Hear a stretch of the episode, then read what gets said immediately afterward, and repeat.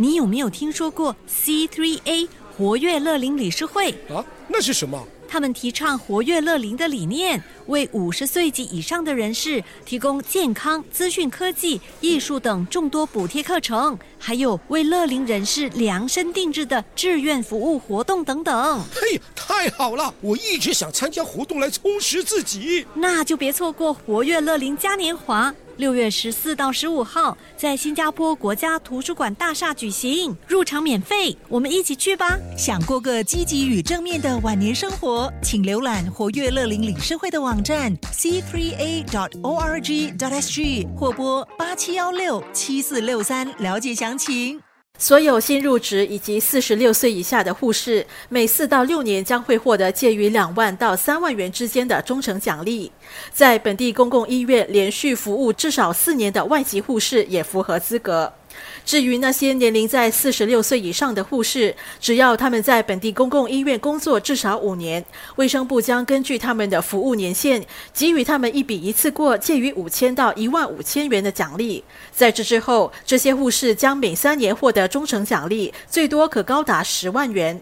另外，那些在退休后继续工作的护士，如果服务至少五年，也将获得一笔一次性的忠诚奖励。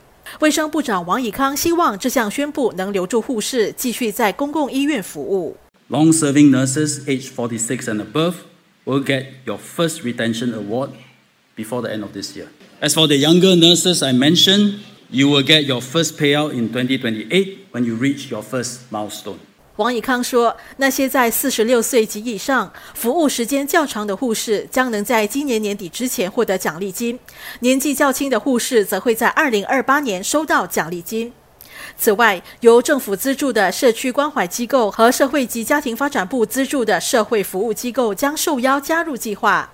卫生部将会在稍后公布更多细节。